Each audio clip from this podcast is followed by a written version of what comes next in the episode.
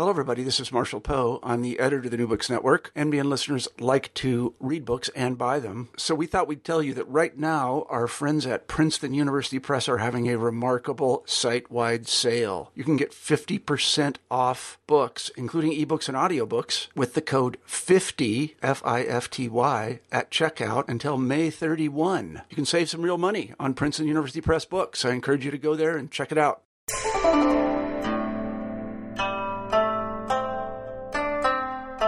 There, I'm Carla Nappi, and this is New Books in East Asian Studies. Welcome and thanks very much for joining us today. I just spoke with Aaron Stephen Moore about his new book, Constructing East Asia Technology, Ideology, and Empire in Japan's Wartime Era, 1931 to 1945. This came out with Stanford University Press in 2013. Now, this is an interview that's posted both on the East Asian Studies and the STS channels because it speaks really nicely to both of these fields. And it's a really a model of the kind of transdisciplinary work that covers history of technology and science and history of East Asia and here Japan in a really wonderful way what is the history of technology and what does it look like? In this book, Moore does a really interesting job here of expanding what we think of as the history of an idea, the history of a concept, and looking very specifically at the material, the cultural, the social, the colonial, um, the, the practical, the economic consequences of a discourse of, and not only of an emerging discourse of, but of really a transforming discourse of technology, ideas of what technology is, what it could be, and how it could transform the lives of nations, of states, and of individual people in the context of Japan in the wartime era. It's a story that kind of also transcends typical modes of intellectual history. So, a history of ideas, a history of concepts that locates it in the work of, or locates them rather, in the work of particular individuals, and a history of materials, a history of cities, a history of projects that looks at the physical, infrastructural uh, projects and um, sort of building structures, urban planning, dam structures that come out of these transformative ideas. It's a really rich book. We only barely scratched the surface in the course of our interview, so I highly recommend um, going to it and, and looking at it and inhabiting it as a kind of landscape, whether you are coming at it from an interest in history of technology or from an interest in Japan, because it speaks very nicely to both. It was a pleasure to read the book and to talk with Aaron about it, and I hope you enjoy.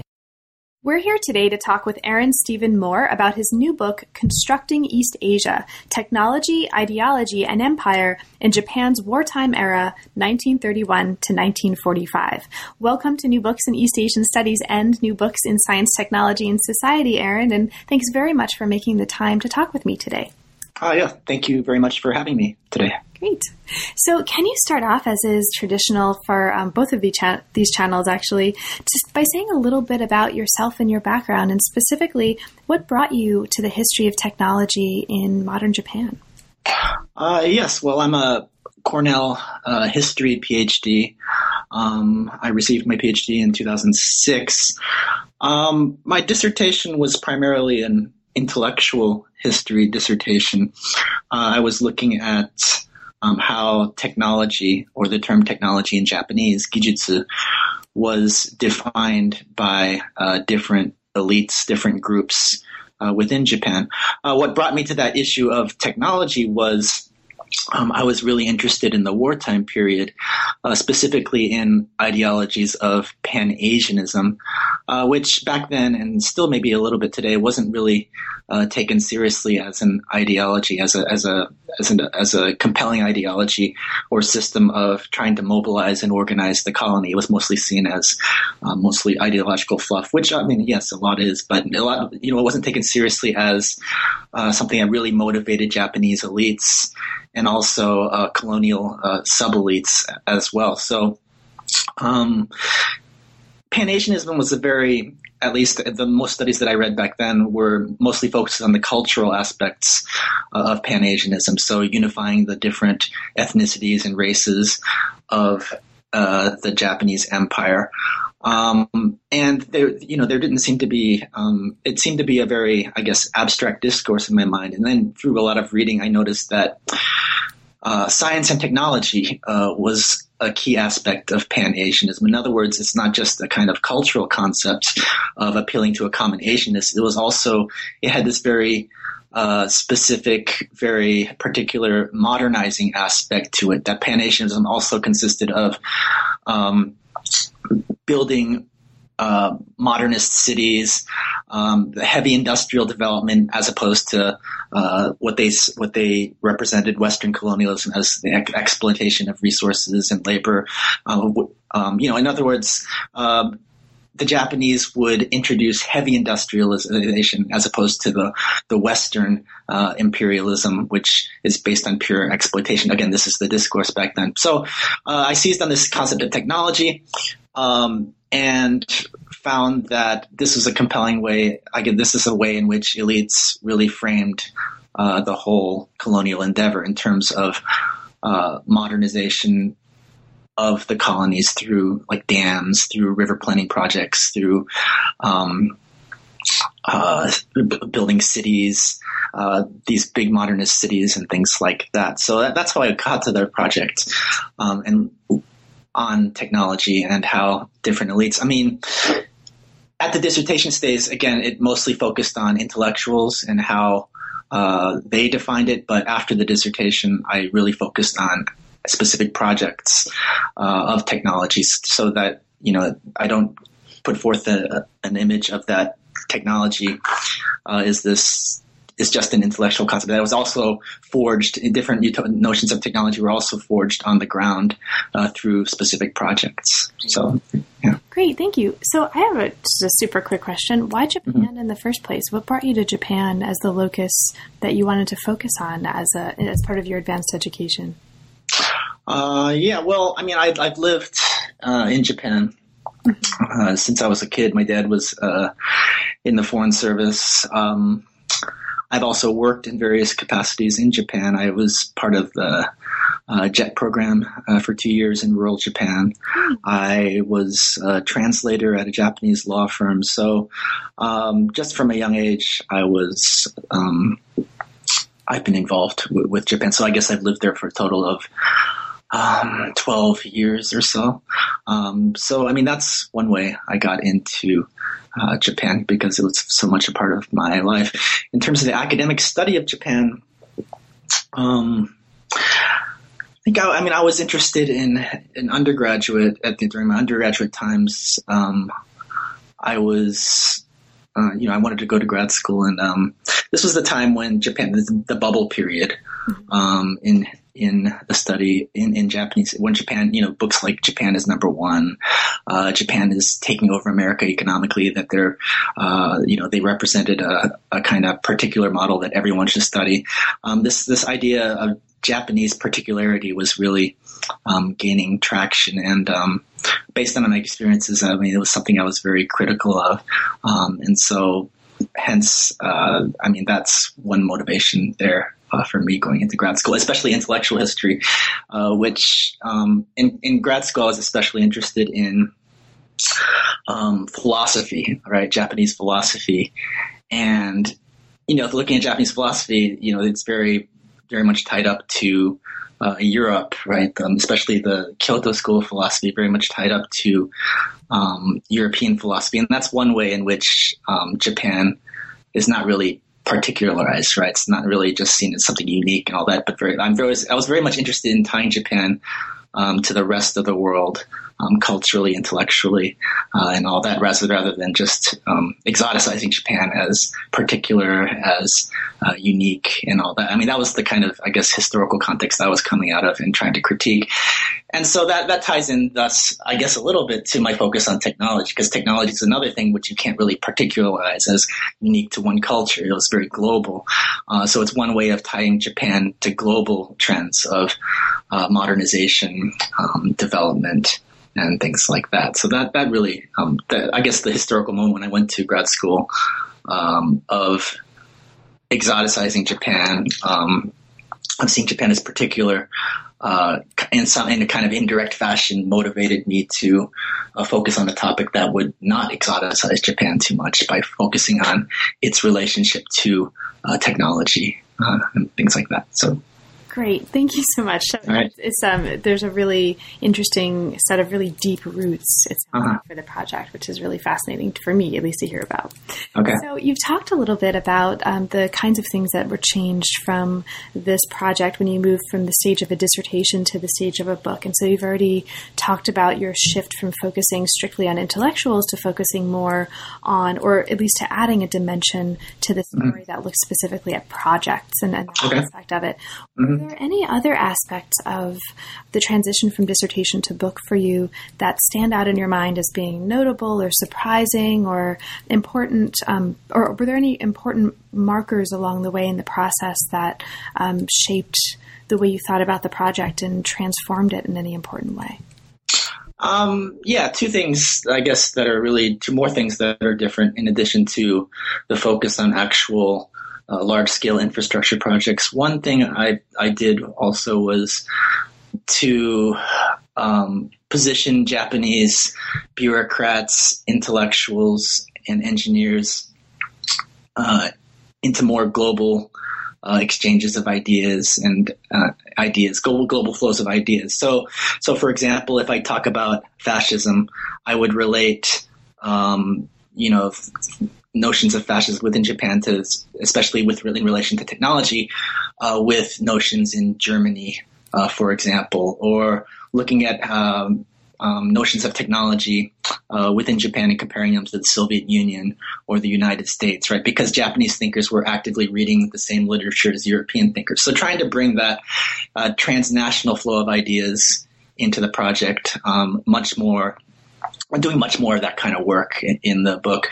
Uh, secondly, um, I, you know, I mean, I tried to put more, um, put more uh, details about policy, right? So not just ideas, but how ideas translated into policy. So what types of policies? So policies of wartime mobilization, policies of colonial rule, of uh, specifically national land planning, um, or in Japanese kokudo keikaku, which uh, really took off uh, after the war. So you know, expanding um, both uh, in a transnational direction and also from ideas to policy.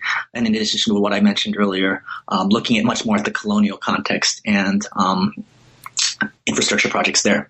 Yeah, and this um, aspect of the book that looks at the colonial context is super, super fascinating, and we're definitely going to talk, um, I think, at length about that later on in the book. It's just one of the really exciting parts of the project for me, so we're definitely going to get there. Okay. Okay, so let's actually move into the book then.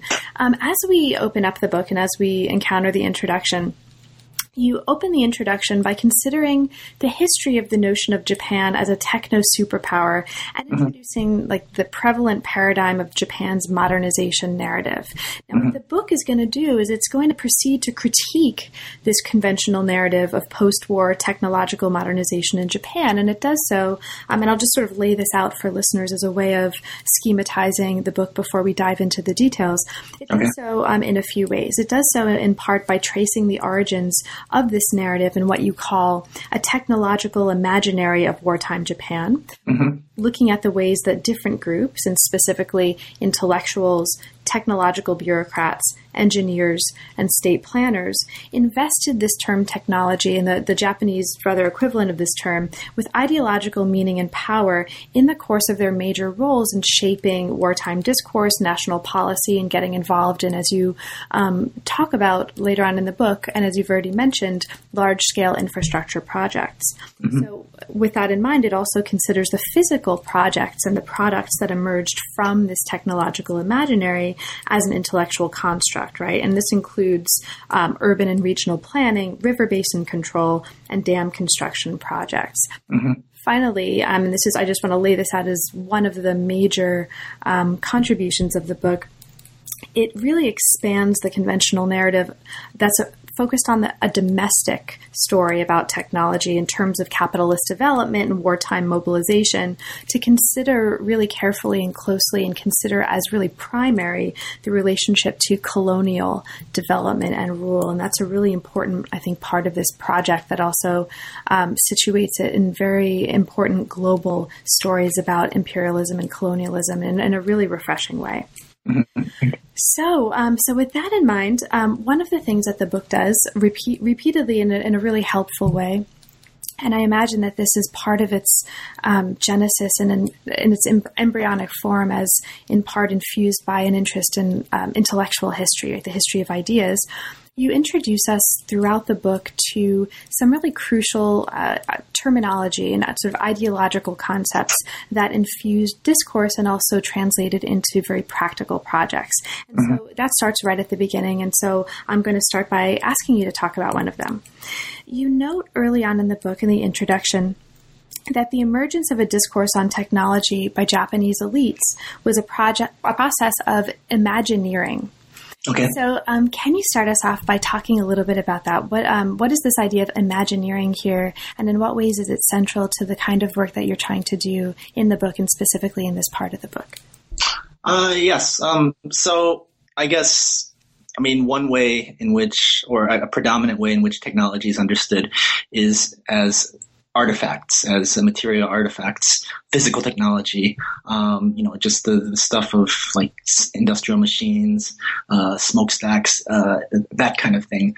Um, and that's also very much tied to, um, like what you mentioned at the beginning, the notion of, um, the, the modernizing notion of technology, that it's Japan's uh, innovative uh, introduction of and introduction and invention of uh, innovative technology, uh, physical technology that's led to its uh, rise as a technological superpower. So um, I'm very much interested in expanding the notion of technology. I mean, it's not just me. This was going on uh, in the early 20th, early 20th century, uh, all around the world when technology uh, was becoming much more than individual artifacts, but through the expansion of, I guess, industrial systems, transportation systems, elect power systems, uh, mass media, and all that, technology became uh, much less of a, a much less uh, artifactually defined, materially defined, and a widespread discussion of technology. Um, uh, the immaterial meanings of technology uh, began to occur throughout in the Europe and the United States uh, and Japan. So, um, what does it mean to?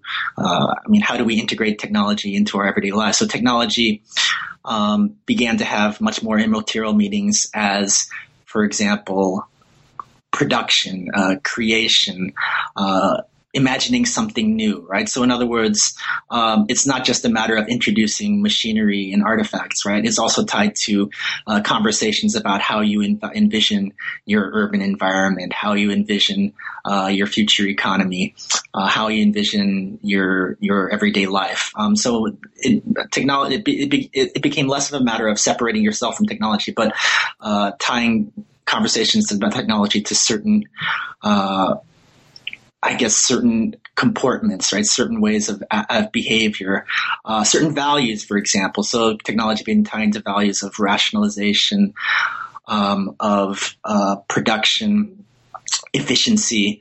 Um, in other words, um, looking at the definition of technology uh, as more than physical artifacts, but looking at how it's tied to uh, ways of acting and also uh, different values. And of course, then this ties into a conversation of of how you organize your society, uh, how you organize the empire, uh, how you organize uh, the economy, and things like that. So more, in, I guess, uh, interesting conversations to me on how.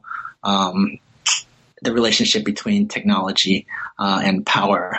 Um, so, I mean, that's the introduction, I guess, of the book, which I, I mean, I start the book very much uh, trying to conceptualize technology um, like that. Mm-hmm. Great, thank you. Now, one of the, the, the book lays out um, many of the sort of basic principles that we've been talking about, and we'll get into them in more detail mm-hmm. in chapters. And so I won't um, talk too much more about them now. It also lays out some of the conceptual foundations of the way you're mm-hmm. these topics. And so you talk about the uh, importance of the ideas of the Frankfurt School. You talk about mm-hmm. ideas of Marcuse and Habermas. But interestingly, um, and I, since you do put this right at the beginning of the book and the conclusion of the introduction, I think it's you know it's appropriate for us to talk about in, this in the beginning or the conclusion of the beginning of our conversation about mm-hmm. the book. Now, you the introduction ends in a really powerful way, um, and I'm, I'm, sort of want to ask you a little bit about your decision to put this right at the beginning. Okay. It ends in a really powerful way by considering some of the implications of how the wartime Japanese state used this technological imaginary that you've you know you spend the introduction talking about to mm-hmm. rationalize a domestic and a colonial fascism. And you talk about um, in some detail, briefly, some of the consequences of this human experimentation by Unit 731, mm-hmm. forced labor. And we'll, we'll talk about this um, in the course of uh, one of the later chapters, but forced labor that, according to a quotation by one of your actors, transformed, quote, uh, coolies, unquote, into machinic extensions of the Japanese Imperial Army, non human automatons, absolutely obedient. And I mm-hmm. this quotation out here because it's so powerful.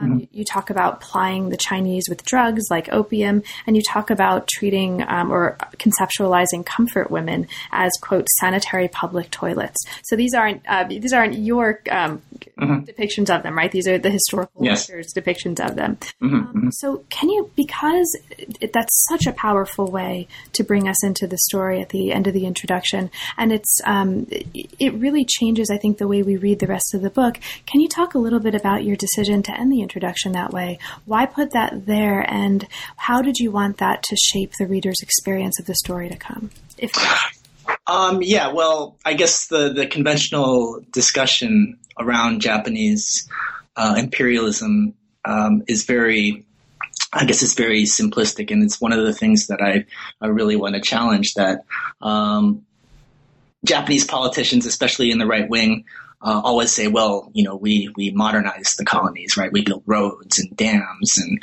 and train systems and all that." Uh, the reaction, typical reaction, of course, is, "Well, look at the uh, all of the the war crimes, like like you mentioned, um, there that the Japanese committed, that this stuff this was just kind of fluffy, that it really didn't modernize. So what I'm, I guess, doing in the book is uh, questioning no- notions of modernization uh, through um, technology, right? So that is not, you know, modernization is not a progressive narrative of just development and prosperity. Modernization is a form of power uh, and mobilization, specifically technology, uh, is a form of mobilizing uh, people's hopes and desires uh, uh, as a form of of, of, of colonial and, and, domestic rule. Um, so let me see. So yeah, I mean that's one thing is just criticizing the whole that that kind of dichotomy that's in the conventional debate about um, uh, colonialism. And specifically with that section that you put there, um, one thing that I guess I, I, I, kind of just wanted to put, I kind of wanted to put them together. One kind of outcome of this, I guess, call to mobilize people through technology, right? Through the building of large infrastructure projects, through organizing people into uh, occupational units or by vocation, uh, through trying to encourage um, productivity and uh, efficiency in all aspects of life was a kind of um, you know call to kind of just sacrifice yourself for this type of uh, you know modernist vision, right? This kind of technological vision. That um, one product of this is that I mean, it's speculating that you know that that so far did this kind of logic of of mobilization through technology go that this things like Unit 731, uh, you know, dr- drugging drugging the labor force, um, the things that you mentioned, I mentioned in the beginning, uh, is a kind of you know rationality, ra- rationalism uh, gone like to the extreme. Like that's like the end product uh, of a lot of um, of Japanese imperialism. At the same time, you know, I mean, you, we can conclude that, well, you know, in the end, this is the real result of uh, Japanese imperialism, this kind of dystopia. But what I want to be arguing, I want to argue also is that, you know, these modernist imperatives of organizing the economy uh, through technology, of mobilizing people through the trope of technology, of um, continue on uh, into the post-war. That they aren't, you know, just uh, dropped right then. That they become prime um, pillars of Japan's post-war rapid economic development that had become prime pillars of Japan's overseas development policy, right? So whereas um, people might focus, at least in the wartime, on, of course, Japan's uh, necessarily focus on Japan's war crimes um, and documenting them, um, they often see all that as a result of irrational factors like the supreme the racist factors of like japanese uh, racial superiority spiritualist notions of the japanese race uh, focusing on that as a result of war crimes but there's also i think it's necessary to tie war crimes to um, notions of technological modernization and colonial rule operating at the time. Um, and I, that's why I spe- specify things like Unit 731 um, and forced labor and the so-called comfort women system um, as speci- also tied to um, invocations of technology rather than just outcomes of a certain irrationalist aesthetic that most people see as characterizing uh, wartime Japan. Um, so, yeah, I mean, I guess it's addressing a, con- uh, um, a contemporary conversation around Japanese imperialism. Great, thank you. Uh, so, as we get into the chapters, you use these chapters to introduce some really interesting case studies and very specific, um, particular individuals who form the backbone of this story. And through an interpretation of whose uh, products and writings and ideas, we come to understand the emergence of this idea of a technological imaginary. And it's, um, as you were just talking about, um, in, in, one way, um, some of its material and social and cultural implications. So, chapter one looks at the development of theories about technology technology and society by leftist intellectuals from the early 1930s. Mm-hmm. It focuses on the work of one such um, intellectual, a Marxist intellectual named Aikawa Haruki, mm-hmm. who's a prominent theorist of technology who describes a notion of a technolo- technologized system of society where all aspects of people's lives are mobilized for radical social transformation. He's a super fascinating guy who's interested in you know film, he's interested in factories, he's interested in all kinds of really fascinating case studies that you de- describe here. So let's start with him. Um, for listeners who you know don't know anything about this history, can you um, tell us a little bit about him? Who is he, and what aspects of the kind of um, ideas that he's putting forth in his materials are specifically um, or particularly central to the kinds of arguments that you're developing about Marxist um, or leftist, rather, intellectuals in this part of the book. Okay. Yeah, I mean, the reason I, I started with this chapter on uh, Marxist intellectuals was that um, I wanted to lay the theoretical foundations uh, to how I'm using the term technology. So um, he was probably the most prolific um, writer or theorist about technology. Um, like you said, he was not just interested in uh, industrial or economic technology, but also interested in issues about technology and colonial development, uh, even interested in issues of, of mass media and how that changes um, people's subjectivities, identities, and um, consciousness. So he was interested in all aspects of how technology um, shaped uh, modern life. Um, at first glance, I mean, Mar- Japanese Marxists, uh, the wartime. I mean, the Japanese Marxists were very uh, marginal figures uh, during the wartime. But having said that, I mean, in, in the Japanese context, Marxism from the 1920s uh, really shaped the Japanese uh, social sciences in the wider uh, intellectual world. I mean, Marxism was a framework by which uh, bureaucrats and intellectuals approached social problems. So um, it's not necessarily the ideology of Marxism, but it's, the, I guess, the techniques, the methods of Marxism that really influenced a lot of non-Marxists, even bureaucrats as well, uh, who went on to run the Japanese uh, wartime economy. Were skilled, were skilled, were um, educated in uh, Marxist method- methodology. So Marxists in the Japanese case aren't necessarily marginal figures. Uh, were reading their stuff uh, in terms of, in the in the wider social science and intellectual world. Um, why um, Aikawa? Um, again, I just um, he introduces. Uh, the basic dynamic that I want to get at, this dynamic of, like you said in the beginning, imagineering or uh, the technological imaginary um, as a society that's um, where all areas of life are mobilized um, through this trope of technology. So I guess the key moment in this chapter would be the graph uh, that I uh, produ- reproduce uh, in there, which describes the various life processes uh, of to, he describes all areas of life as having their own technology. So organizing all our, there's there's a economic technologies that organize uh, labor and production and distribution. There's political technologies that organize policing and legislation uh, and um, even you know hygiene and health campaigns. There's cultural technologies which uh, mobilize, I guess. Um, uh, you know, the ideas, thought, art, and things like that. In other words, he reproduces a notion of technology as um, organizing all areas of life, but organized in a way in which people are really invested uh, in uh, society, right? Technology as uh, as as uh, introducing technology that's really, I guess, infused in life, but technology was representing uh, creativity, uh, production, a, a world where people can realize their individuality and their skills and um, uh, really develop themselves. And what he's inspired by, of course, is images by, uh, from the Soviet Union, socialist construction, uh, which are criticizing capitalist notions of technology, which are, I guess, how would you put it? You would are creating alienation, dehumanization, all that. But on, in a socialist world, um, technology would be brought closer to life to, uh, through uh, labor, right? Laborers would not just be uh, industrial laborers, but they would learn technical skills. They would become managers.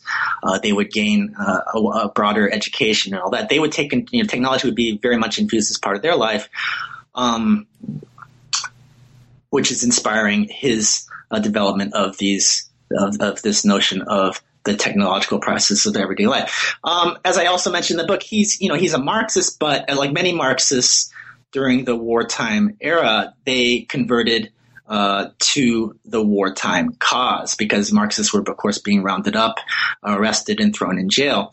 Uh, in in J- Japan studies, I mean, there's a huge debate about you know why did these Marxists um, you know, join the wartime cause. Maybe this was just a, surface type of conversion.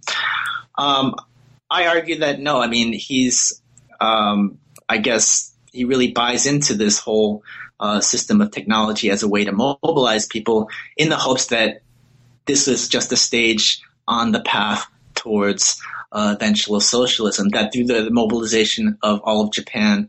Uh, through technology, this would modernize uh, Japan, but not only modernize Japan, but modernize the colonies as well.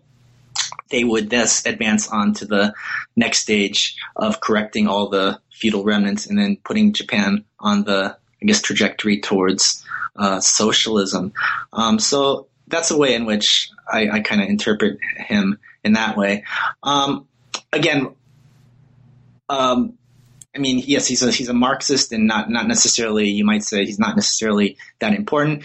During the war, he's also again as an intellectual, he's also very much part of a lot of technology associations, a lot of think tanks. So he's part of the social scientific discourse, which you know, while Marxism is being repressed, a lot of the ideas are, are being manifested through uh, a lot of the think tanks, through a lot of the social science literature uh, indirectly. So he's shaping I guess, a lot of the what I call the technological imaginary of the intellectual world and um, the policy world as well through his writing. So, I mean, the purpose of this chapter, I guess, is to um, introduce different notions of uh, technology and uh, creativity um, throughout. So, for example, so in uh, technology and production technology and rationality uh, in different aspects of the economy and his various ideas, which I can talk about, I guess, uh, later, or I think I've yeah. Sure, sure. I think we could talk about, um, and, I, will just put this out there for listeners. We could talk about any of these individual chapters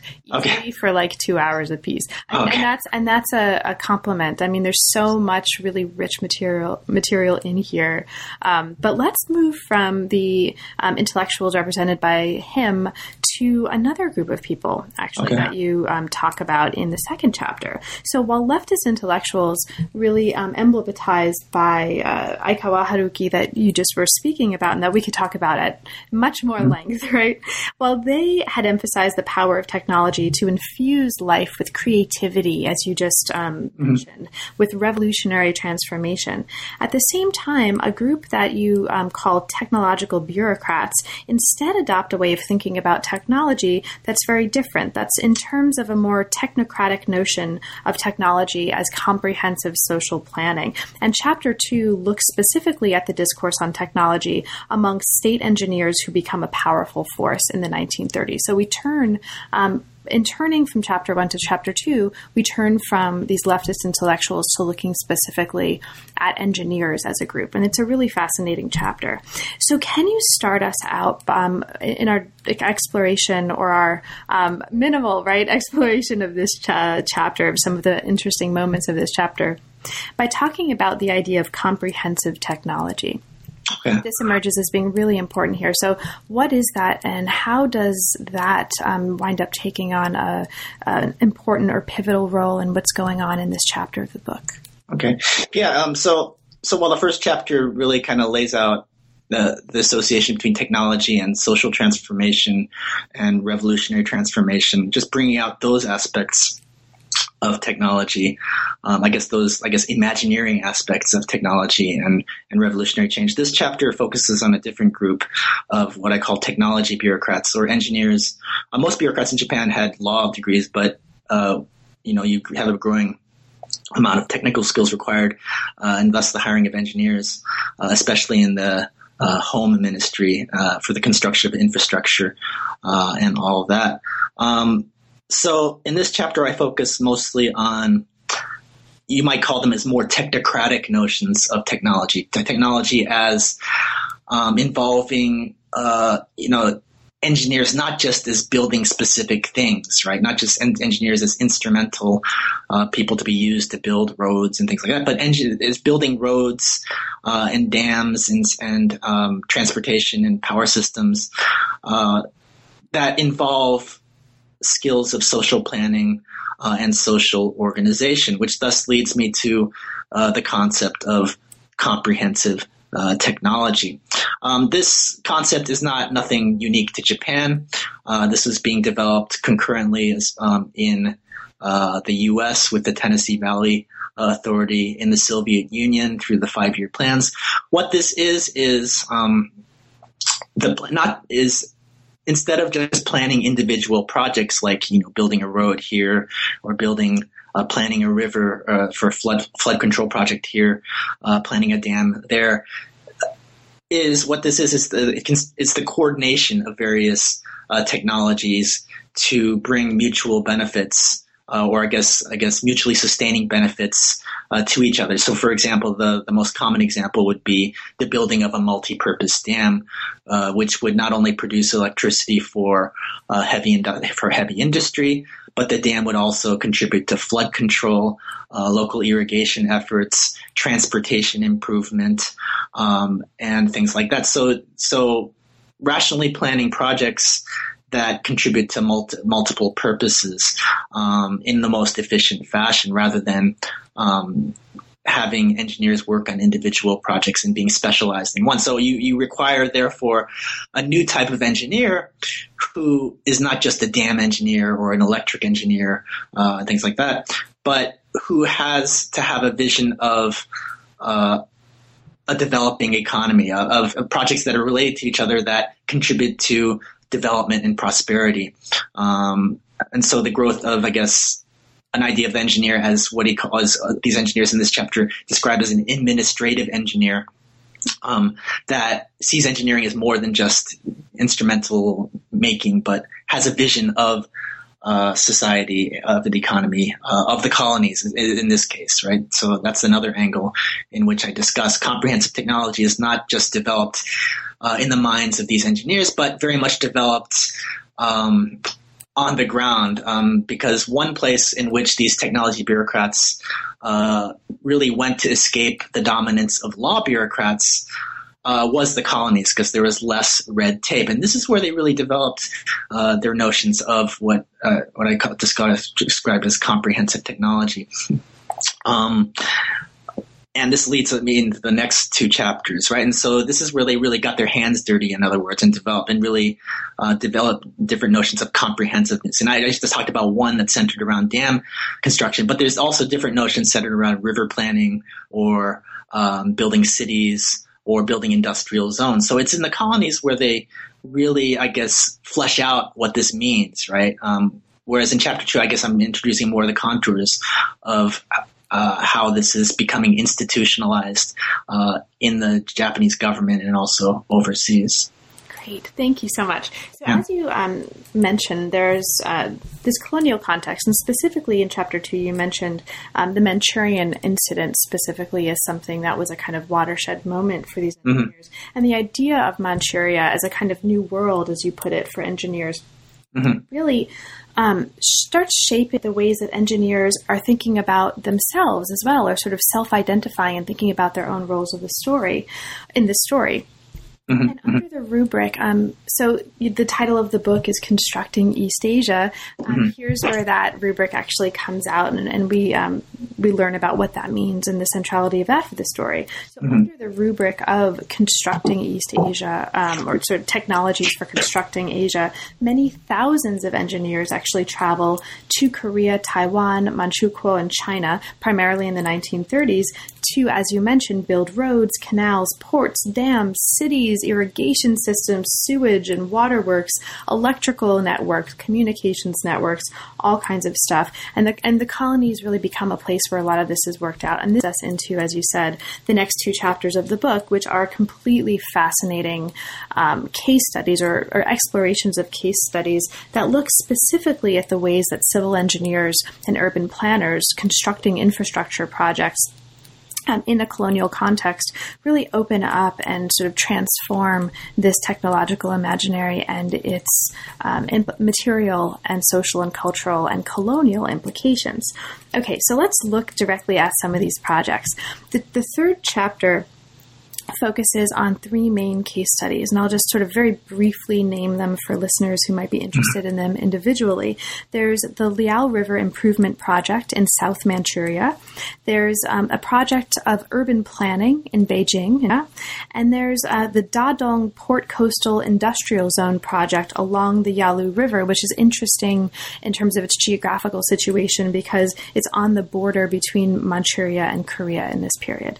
Mm-hmm. So, can you take on any one of those three projects that you are most excited to talk about and talk a little bit about um, how that particular project and the material conditions of that project open up what's happening in terms of your argument in this part of the book. Um, yeah, okay. So I guess I mean the key the goals of these two of this, these two chapters is to just get away from the notion that the, this these utopian notions of technology, or that technocratic planning is uh, a very coherent and neat process. That it's it's first developed in the minds of engineers and bureaucrats, and then brought to the colonies, uh, which is this passive space for them to then experiment. In other words, kind of uh, getting away from this. I mean, seeing the colonies as just this kind of passive laboratory uh, for which uh, technocrats can kind of heroically uh, implement their grand conceptions. Um, so I try this more, I guess you might call it um, grassroots or bottom up type of analysis by looking at um, how they're developing these notions, which they might they might have had vague notions, uh, but uh, how they're developing their notions of like comprehensive river planning uh, on the ground. So uh, the Liao River project is one thing. Is the is the project I start off chapter three with. Um, one of the first things that after the establishment of Manchukuo that uh, colonial planners faced was, or that the Guandong army faced was the prevalence of floods, uh, massive floods uh, that, of course, would wreck all plans for any type of agricultural or industrial development that uh, Manchukuo's planners had. So, I mean, this is one immediate problem that they had to address. And the, the, the Liao River region is, of course, like the breadbasket of Manchuria. It's where most of the population also lived. Um, it was the arteries through which a lot of the soya trade uh, was also um, carried out. So, um, Japanese engineers saw this as a chance. Um, you know, they couldn't do a lot of this in Japan as well because of the vast sectionalism, sectionalism between different ministries. Um, so, like you said, a lot of them flocked to the colonies uh, to uh, pursue uh, these dreams of you know these grand projects, uh, that uh, grand projects of like river planning and uh, dam construction and all that. So specifically the Liao River project, what this was was to they they they implement they tried to introduce ideas of um, uh, correcting the flood control through in, through building, uh, for example, reservoirs upstream that would trap the water uh, and thus lessen the, the burden or lessen the floodwaters downriver. Use these these waters for, I guess, power production, water supply, uh, and irrigation. Uh, build uh, conduits, for example, to alleviate pressures at tributary points. Uh, build, of course, uh, typical, you know, dam, build dikes and levees and weirs and all that. So um, instead of just reacting, I guess, to floods, uh, as they come and just being in the mode of disaster uh, control and alleviating disasters. This is an idea of comprehensively planning the region to uh, not only address flood control, but you know, like I said earlier, also contribute to further economic development in the form of introducing uh, irrigation to allow settlers to flow in. Uh, and also power to introduce uh, to expand cities and also introduce industrial development. Um, so that's the, that's what they're doing. Of course, they encounter lots of problems. So this is the main story that I really want to get at. It's not just them uh, going there and implementing their conceptions, but when they do, is they, they know nothing about uh, the environment. For example, floods are on a way different scale uh, than they are in Japan. Uh, they have to use, um, for example, data that was previously collected by uh, the Russians or by warlords. Um, they also uh, mobilize the knowledge of local Chinese resource committees. Um, so, I mean, one thing I wanted to really introduce is just the amount, the amount that they didn't know, how their conception, they really didn't really have a conception of the environment that they were working with, that it was on a vast different scale and really challenged a lot of the confidence or a lot of the discourse of Japan is coming to Asia to modernize through technology. That a lot of this was formed through difficult negotiations with the environment, but not just difficult negotiations with the environment. In the in the implementation of this project, um, which was um, not completed fully, but various parts of it uh, were completed. Uh, there was various struggles between, for example, uh, engineers who wanted to conduct very uh, comprehensive studies uh, to gain data so that they can uh, better, plan better projects and not make mistakes versus local bureaucrats who wanted to get started right away with these projects in order to win the hearts of the local population and to create a kind of allegiance to the new Manchukuo state. You had conflicts between the military who wanted to uh, coordinate river planning with, or for like dike construction with, uh, or river planning with road construction to facilitate transportation needs. Uh, you had uh, settler companies uh, asserting their interests. You had railroad companies asserting their interests. So I wanted to bring out that negotiation process and how that shaped uh, this comprehensive river planning project and what, how it, it um, shaped engineering notions of of comprehensive planning. So, in other words, it's uh, you know, comprehensive. These these utopian notions of technology aren't static, right? They're constantly being developed in relation to, uh, to different interests uh, and the environment uh, is what I wanted to do with um, this chapter. And I try to do that too with, um, for example, um, looking at the urban planning in Beijing and also uh, in particular industrial zone planning uh, on the border between Manchukuo uh, and Korea, which is important uh, in my case, in that Japanese development in the post-war is very much developed on these based on these development of these coastal industrial zones and this kind of national land planning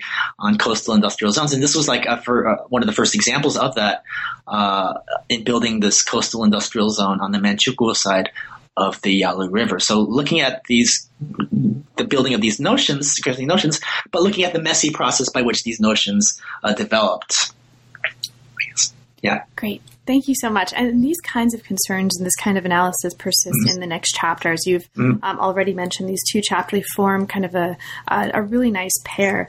This chapter focuses on the most prominent examples of Japanese colonial infrastructure, um, mm-hmm. which are namely the construction of two of the world's largest dams. So you talk about the Fengman Dam and the Supong Dam. Mm-hmm. Um, so I won't go into too much detail about this because a lot of the phenomena here are really interesting in terms of the particularity of these cases, but also sort of um, emphasize, re-emphasize and sort of re-strengthen the kinds of points that you were making in the previous chapter. Um, you talk here some of the really interesting points that come up in this chapter that I'll just mention for listeners so that they know and they can go look for them. Um, you mention or you talk about dam construction as a way of rationalizing rivers, which I think is wonderful. Um, one of the uh, supervisors of one of the dam projects, the process of constructing and managing or constructing dams and managing rivers is a sumo match with nature, which is another one of these great, great um, quotations that you're pulling out and, and offering us as sort of gifts all over the book. I just love this aspect of the book. And you argue here also, and this is just emphasizes a point that you're making in the previous chapter as well. So it's really um, strongly reemphasized that overlapping forms of power, political, legal, scientific, police power, which is really interesting here, military power in the colonies actually made this discourse of modernizing East Asia through Japanese technology possible. So it's a really interesting discussion that's happening in this chapter, focusing on the examples of these dams. Now, what I'd like to ask you to talk a little bit about, because this is another, it seems to me, really important part of what you're doing in this chapter in particular, is that you talk here about the ways that these colonial projects actually impacted local colonial subjects. This is okay. a really important part of the work that this does, and I wonder if you could talk a little bit about that. Uh, yes. So, I mean, I focus on dam construction projects. Uh, these two dam construction projects, uh, largely because these actually were uh, largely these were largely completed. Um, but the dynamics I really want to focus on here are uh, just to emphasize the point that uh, the technological imaginary uh, or the conceptions of these various engineers and bureaucrats are based on very specific uh, power relationships. And this is where I get at um, um, your question of, I guess, how this is affecting colonial uh, subjects. Um, they're they're affecting colonial subjects in multiple ways. Um, building of dams require uh, the vast mobilization of labor, right? So they're um, they're tapping into uh, into systems of uh, forced labor and also Chinese labor brokers uh, throughout. Um, uh, throughout China, they're also tying into systems of mobilizing uh, Korean labor uh, for the South to participate in industrial projects in the North. Um, they're also using labor uh, that is that is garnered from local counterinsurgency campaigns where they heard um, the villagers into strategic hamlets. Um, so one point, I guess, I'm trying to say is that it's not just the construction of a dam. Dam is construction is tied to uh, the general dynamics of colonial rule, which in this case is labor mobilization uh, and uh, counterinsurgency campaigns. Um, that it's not, you know, it's, it's, not just. If you just look at the story from the engineer's point of view, it's not just the implementation of the project. It involves um, things like mobilizing uh, labor and um, uh, military campaigns and also settlers settlement too. And this is another dynamic that's involved in the construction dams. How do you re- relocate the local population? Um, they did this by tying them to um, building settlements throughout Manchuria as a way to expand uh, Japanese power. So, um, you know, promising poor farmers more land, uh, better fields, uh, I guess a better life, uh, um, in the process of trying to sell the dam to the residents. Um, it isn't also just a, a case of only using, uh, you know, I guess, police power or uh, as well. I also wanted to talk a little bit or try to introduce dynamics of, for example, you know, like I just said, uh, showing the promises uh, of the dam for uh, local development uh, as well, industrial development, a new future. I wanted to emphasize those uh, discursive aspects as well, and to try to get a little bit too at, at how they're trying to mobilize labor too by, for example, um, creating competitions or certain incentive schemes among laborers to try to mobilize them to build faster and things like that.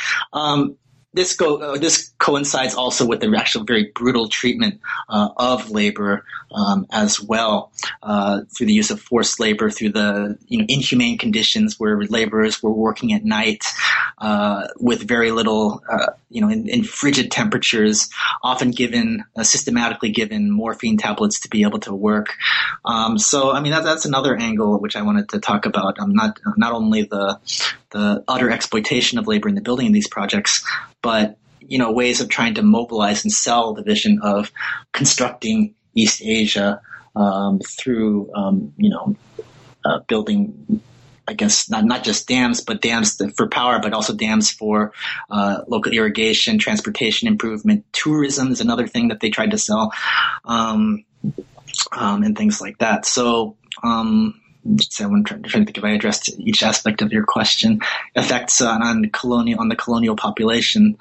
Um, yeah, and also the effect on the business community too would be uh, another uh, aspect in which dams uh, um, uh, tied into dynamics in the colonies. It wasn't just Japanese businesses, but for example, the lumber industry was very affected by uh, the construction of dams. So this included not just Japanese operators, but uh, Chinese and Korean operators too. And I wanted to introduce an instance in which uh, they tried to shape the discourse of development, right? Uh, by saying that dams should also consider the lumber industry. That lumber industry is also part of uh, constructing Asia, right? In other words, uh, constructing Asia should also take into consideration the, the needs of the local people, uh, the needs of uh, industries like the lumber industry, trying to, in other words, insert colonial subjectivity into the whole discourse of colonial development. I'm trying to show, I guess I'm trying to show that it's not just a case of t- bureaucrats trying to shape a technological imaginary. Uh, interests like interests like the lumber industry or residents too, right? Residents said, well, you have to take our considerations into that as part of uh, invoking a, a, technological modernization discourse. In other words, I try to introduce ways by which the colonized try to alter uh, the discourse of constructing East Asia uh, to insert their interest uh, as a form, I guess you might call uh, resistance uh, as well. So multiple aspects of you know introducing power dynamics, but also ways by which the colonized tried to appropriate uh, the discourse of technological modernization, specifically through these discussion of Fengman and Supong dams. Awesome. Thank you so much. Mm-hmm. Okay. Uh, so, as we, you mentioned, uh, it's not just about bureaucrats, but it's also mm-hmm. about bureaucrats. And as we get to the um, the final chapter before the epilogue, this is a, a, chapter that looks back at some of these bureaucrats, and specifically, this introduces a group of people who you call reform bureaucrats, which is yeah. um, an influential group of wartime policymakers. And you look at ideas of technology within this group. So, mm-hmm policymakers are designing Japan's managed economic policies, and the idea of a managed economy becomes really important here for war mobilization at home and in the colonies. And you look specifically at a main figure here, Mori Hideyoto, who mm-hmm. formulated notions of, um, and these are, um, I'm using my little scare quotes here, economic technology and policies designed by little scare quotes, economic technicians to integrate Japan and the Japanese Empire into an organic mechanism. This is a fascinating way that this story intersects actually with the history of the life sciences in terms of organic metaphors mm-hmm. based on what he calls life organizations. Mm-hmm. So I'm not going to, because um, of issues of time, I'm not going to ask you to talk um, specifically about life stations. Although if we had more time, I totally would, and I definitely want to put that out there because again, I think this is a part of the story that, um, in a way, that might surprise uh, readers or listeners who may not know to look for this in the book, there is a really interesting way where this intersects with the history of organic metaphors, um, really surprisingly and really um, interestingly. Mm-hmm. But one of the points that you note here that's really important, because we haven't talked about fascism yet, yeah. is you note in this chapter that discourses of technology, and again, um, you're talking specifically about reform bureaucrats here, lent themselves to the formation of a new kind of fascist power that treated tech as a kind of productive and creative power in people's lives. So, could you talk, um, as before we get to the blog, can you talk a little bit about this aspect of the way that the story in this part of the book intersects with and perhaps um, revises the way we understand the connection between technology and fascism in this context? Um, yeah, so yeah, this this is I guess the chapter where I explicitly talk about the links between uh, technology and uh, fascism. Um, usually, I guess um, technology.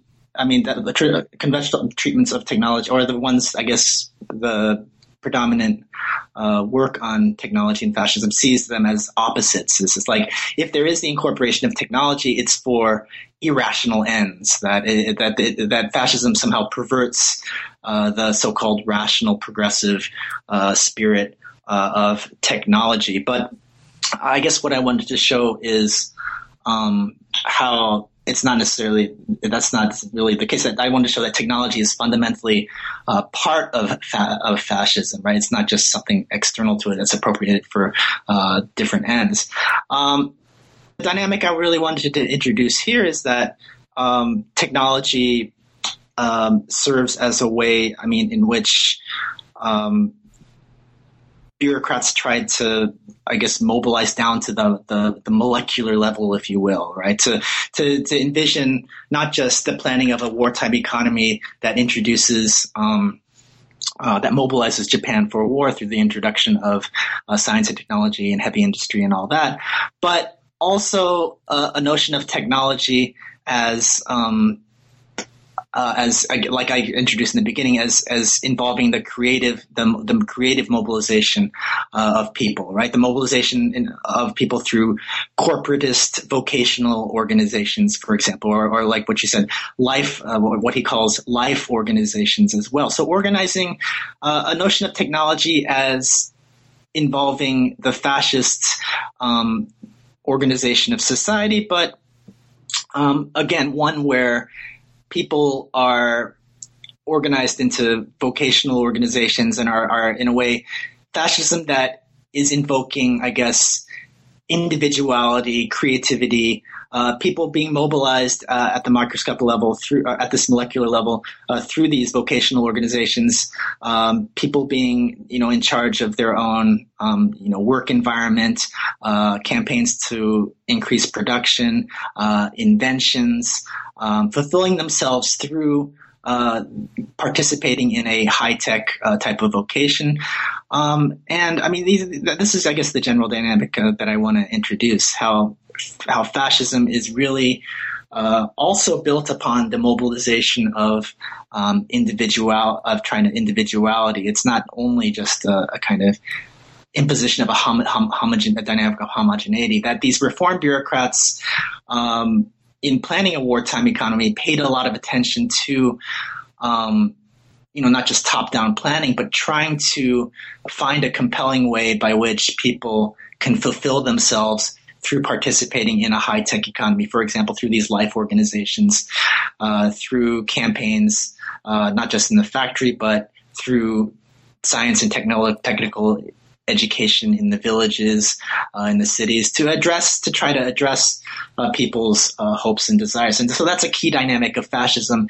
Uh, fascism is not just only irrationality and spiritualism and organicism. But organicism involves, I guess, the invocation or to try to mobilization of people's um, desires, hopes, and dreams. So I try to operate at that level as well. So that's one thing I tried to uh, introduce. Um, and it also had a colonial aspect as well to try to, uh, you know, how can you know these reform bureaucrats uh, said that if they tried to impose um, Japanese science and technology uh, from the top down, it, it, would be like an empire uh, that would be built on sand. It would just be easily crumpled down. So they tried to come up with ways to like mobilize um, local knowledge, for example. So the big example here is uh, the example of uh, trying to spread the technology of cottonseed, right, or cotton production, uh, which was a key technology for the wartime economy. Instead of forcing local Chinese farmers to uh, plant uh, cottonseed, they mobilized or they taught local school teachers uh, how to plant, plant cotton for this or this effect, distributed cotton seed to, the uh, school teachers who then distributed to the population. So coming up with new ways uh, by which uh, they can try to mobilize local knowledge as a way uh, of uh, power, I guess, as a way of mobilization. And that's another part uh, of fascism that I'm trying to get at. The, the, the certain paradigms of trying to mobilize people's energies and creativity, both in the domestic context and in the colonial context as well. Great. Well, Aaron, thank you so much. Um, I just, I won't, because of um, issues of time, I don't want to take up too much more of your time. I won't ask you to talk too much about this, but I'll just mention for listeners that there's also, after these main chapters, there's a really interesting epilogue here that talks about some of the ways that the notions of technology that are developed during the wartime era, as you spend the book so beautifully um, elaborating and going into, continued for Japan's transformations into a technological superpower. So this really acts as a kind of the other half of this framing of the book at the beginning and the end within the context of this narrative of uh, the emergence of Japan as a technological superpower that you're both complicating and also um, interestingly taking apart and contributing to. Mm-hmm. Now, Aaron, is there anything else about the book that we didn't cover? There, there's a ton of material in here that we didn't have a chance in an hour to talk about. Is there anything specific we didn't have a chance to talk about, but that you'd like to mention for listeners, and perhaps especially for listeners who haven't yet had a chance to read the book? Um, um I mean, I guess um, I, maybe this came out, or I mean, one of the goals of the book also is to kind of bridge uh, different fields, right? So bridge intellectual history uh, with the history of science and technology, uh, with the history of uh, empire uh, and all that. Traditionally, it's, it's often been the case where you know works of intellectual history are just intellectual history or works of history of science and technology. That so I wanted to kind of do both uh, the uh, uh, the conceptual work and also uh, the kind of nitty gritty history of science and technology work was one thing that I, I really sought to do uh, in the book. Um, yeah, other than that, I'm there probably is, but I, I can't think of uh, any uh, right right off the top of my head right now. Yeah.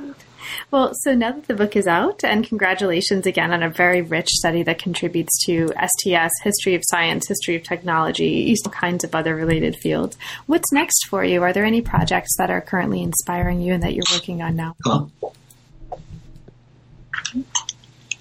So, are, um, any projects that are currently inspiring you? Um, yes. Um, so I mean, what I guess my, my next project takes off from from the epilogue. Um, it's uh, what I also want to do is not only part of the book. What the book does is not only dispel the notion that the wartime Japan is just a place of spiritualist, irrational, uh, list emperor worshipping um, fascists. Um, but I also wanted to show the continuation of the technological imaginary in the post-war era. One thing that I kind of just mentioned in the epilogue is the that um, a lot of these engineers and bureaucrats who built these large-scale infrastructure projects in the colonies then continue on to the post-war through joining the government or, or building uh, or joining construction companies or building their own development consultancies, become key figures in urging Japan to uh, participate in development projects overseas.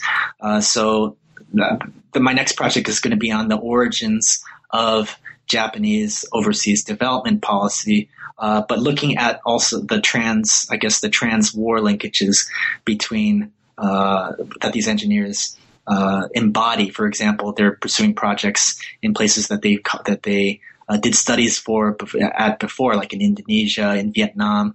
Um, they do projects in Laos and, and, and, and Burma. Uh, so looking at um, Japanese development, uh, the origins of Japanese development, and um, just looking at the post-colonial aspects of it, right? How does power operate then in the post-colonial context uh, in Japanese development? Which, of course, I mean, we know we know the Japanese development. Uh, it, you know, ODA is one of the Japan is one of the top ODA uh, powers in the world, and so looking at these origins and some of the trans-war linkages is, is part of my next project.